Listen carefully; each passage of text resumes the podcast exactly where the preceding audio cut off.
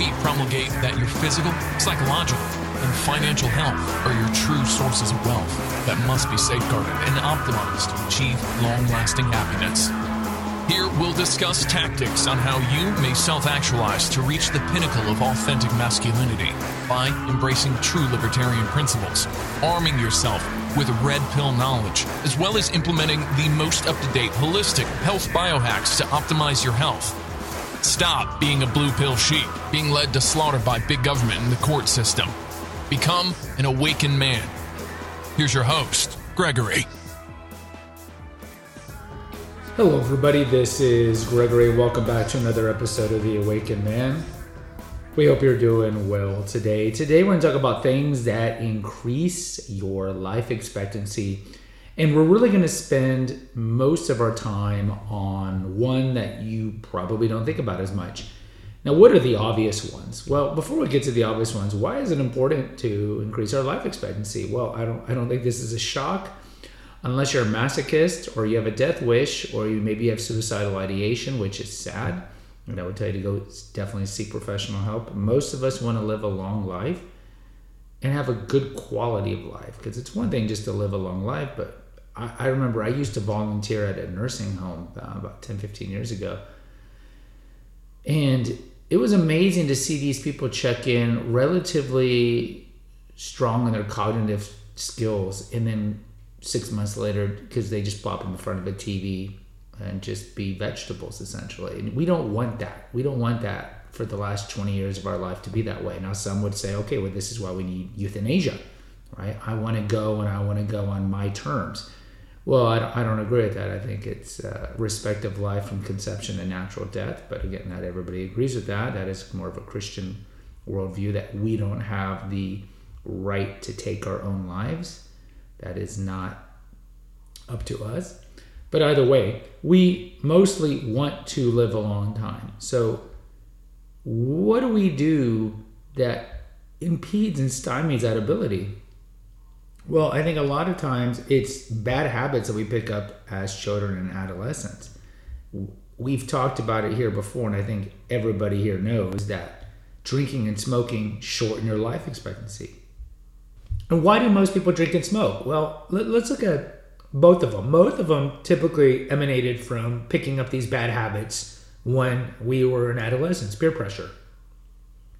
And it gets to the point where you like the altered state that it puts you in and you continue to do it. And you also, as an ancillary side effect, it helps you numb the pain. It takes you away from whatever stressors that you're having.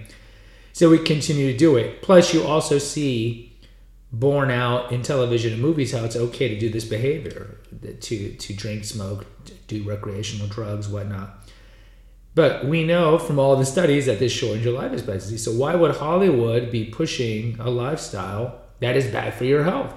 Well that's hollywood. Hollywood's motto is corrupting the youth since 1920 and really if hollywood cared about you instead of caring about money and entertaining you via getting money from you by by turning out content that is, I would say, most parents would not like their kids to watch, then they wouldn't be promoting these things. I always talk about like Judd Apatow comedies, the R-rated comedies, right? Like the Seth Rogen movies and all these, right? They're promoting behavior that shortens your life expectancy. Why would they do that? Well, they don't care about you. They just want your dollar. And I look at this way. I talk about over Confessions of an Obese Child. How being a fat nerd in many ways saved me because since I was a fat nerd, I was never invited to any parties in middle school and high school. And by the time I lost my way in college, I just hung out with people that didn't drink or smoke. And so when you don't pick up these vices in your most malleable period of your life where you don't have a fully formed frontal cortex and you are more likely to make decisions that lack wisdom. Once I was in my 20s, and I think some of this was imbued by living with a alcoholic father. By the time I was in my 20s, I was like, well, yeah, now I can drink, but why?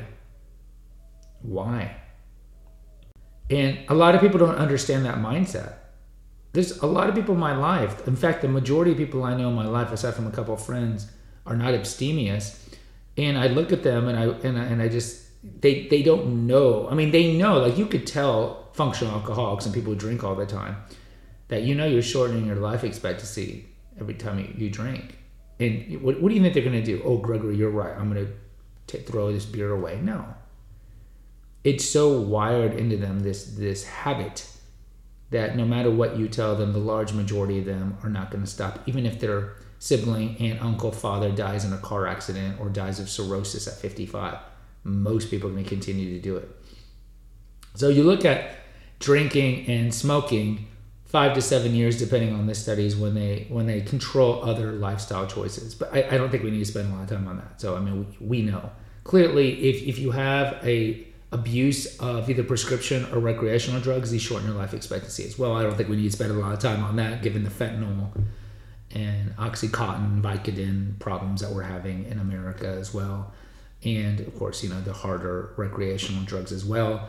I am not a big fan of the pot. I have an episode here about its links to severe mental health problems and so forth. So, again, live a life where you are in control of your faculties. And yes, that can be a scary, a scary life because you don't have anything that can necessarily check you out of a stressful situation like alcohol and booze or porn or gambling and all these things. And I would tell you to remove all these things. What else?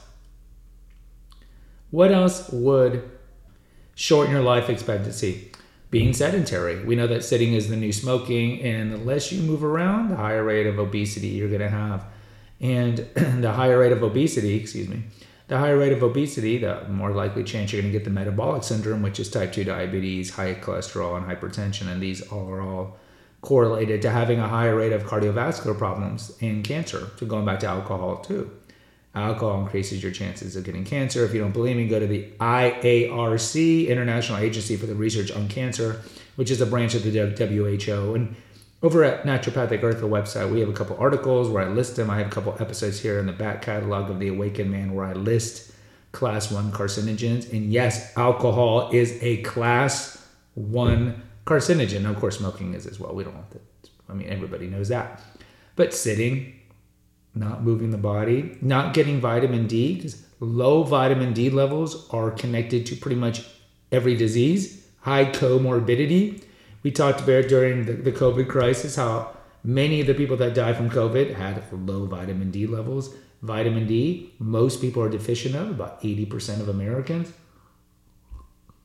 The easiest way to get vitamin D, of course, is in the sunlight, especially right now in the summer. So get at least 15 minutes of full sunlight with no sunscreen and that will help as well. Keeping your stress down, we know that's exceedingly important. So if you live in a stressful life, a high strife life, or a job that causes a lot of strife, get a new job. Yes, it might be fun to be a lawyer, but if you're burning the candle on both ends every day, doesn't matter. What's the point of having a lot of money if you're going to die at 52 from a heart attack? But love of money is the root of all evil, as St. Paul says in 1 Timothy, and a lot of people are too connected to money they can't they can't let go of it. But the one I want to spend time on is being an atheist, because you can look this up. I'm not making it. Of course, you guys know I am religious. Being an atheist shortens your life expectancy, or I should I should flip and inverse it.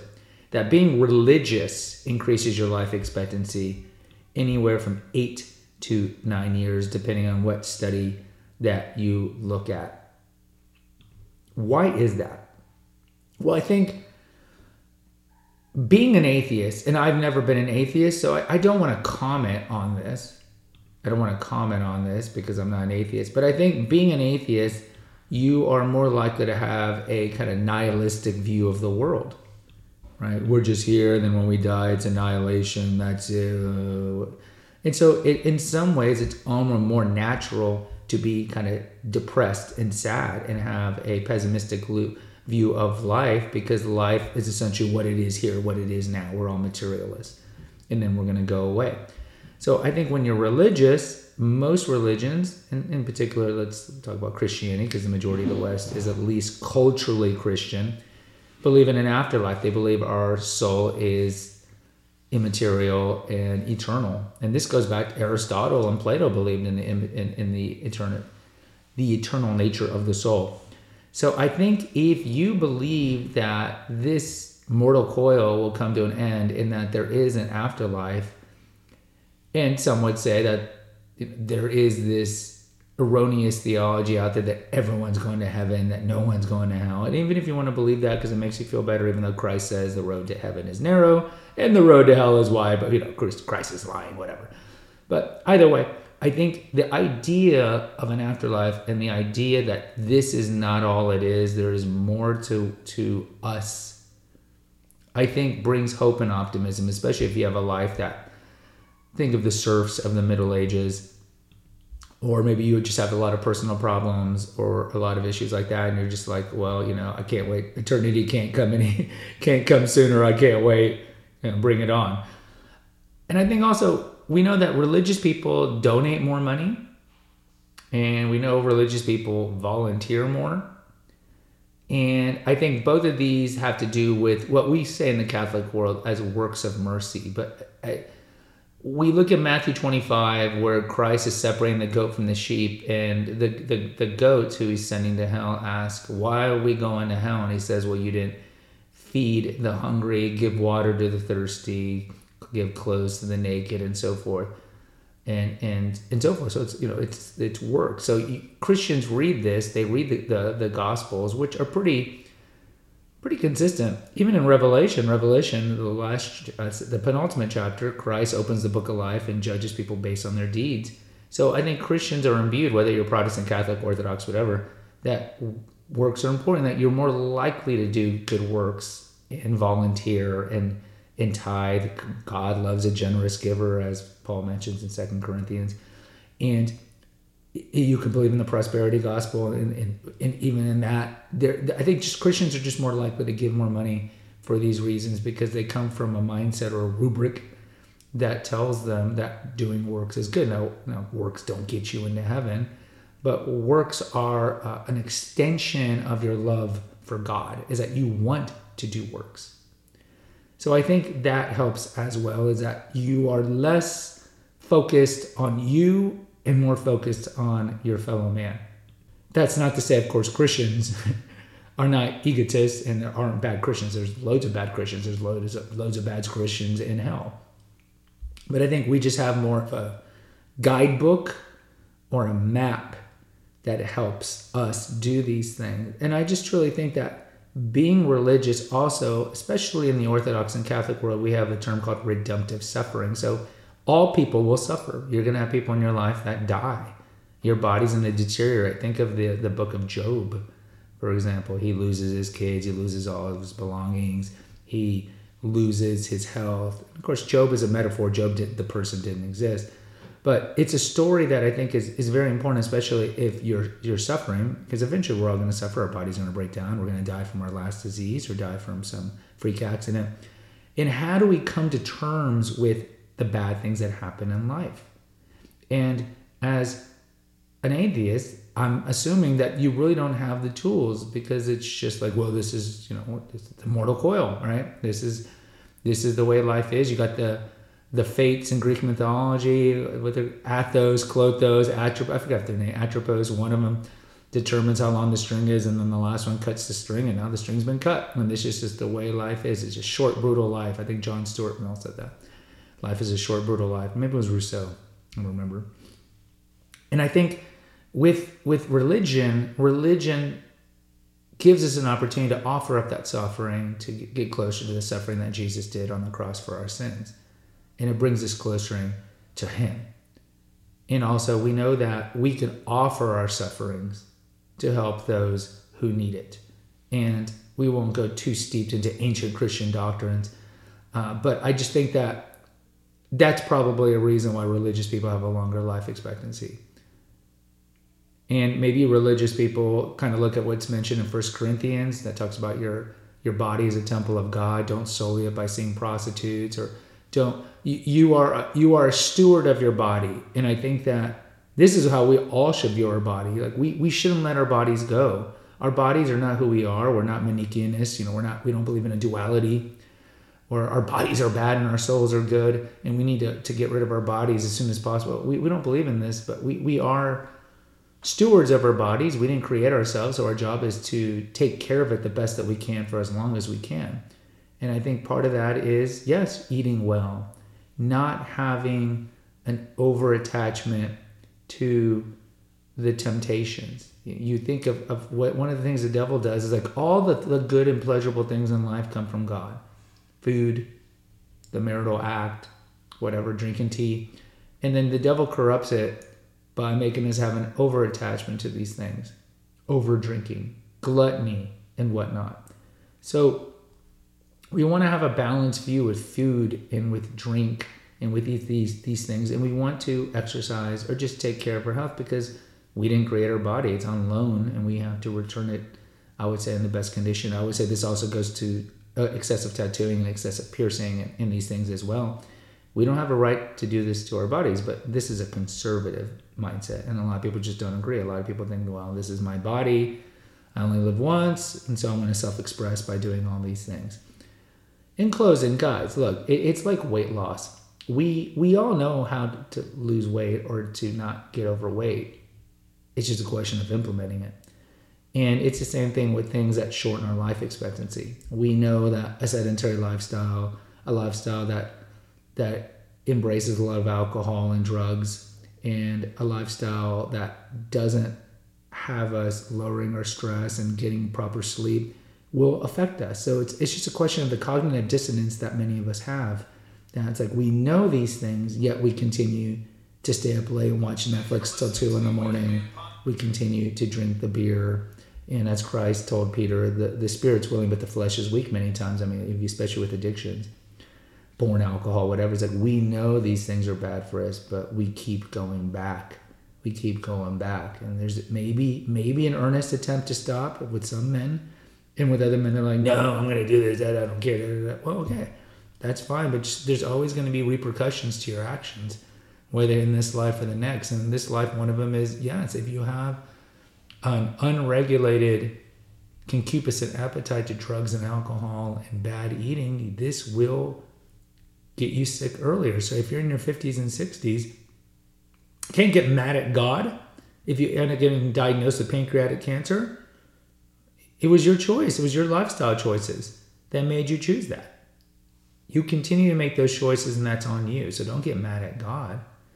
But also, God allows bad things to happen for a greater purpose many times.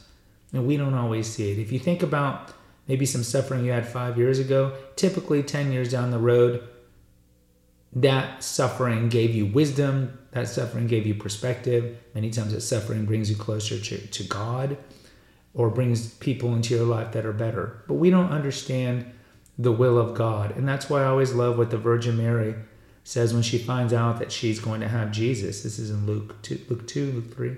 She says, I'm the servant of the Lord, be it done unto me according to thy word. Right? We don't know what the future holds. And so it's just best to be submissive to God's will and to be humble and to offer suffering up to God because we will all suffer but I do think it is an onus on us, and we are, are expected to curate and to safeguard our body the best we can. So I would tell all of you, goes stay away from things that corrupt the flesh and corrupt the mind and corrupt the spirit. Guys, if you haven't done so already, please rate and review The Awakened Man. I think we are the one of the most rated red pill channels out there. Also, if you haven't done so already, check out the Cinema Rag, which is my movie podcast. You can find that on Apple and Spotify, as well as Confessions of an Obese Child and the Female Holistic Health Apothecary. They're all four of my feeds. And lastly, there's a link for PayPal and the episode notes and the website that hosts all these things. It's just best listen And Spotify. Until next time. Thank you for listening to the Awakened Man podcast.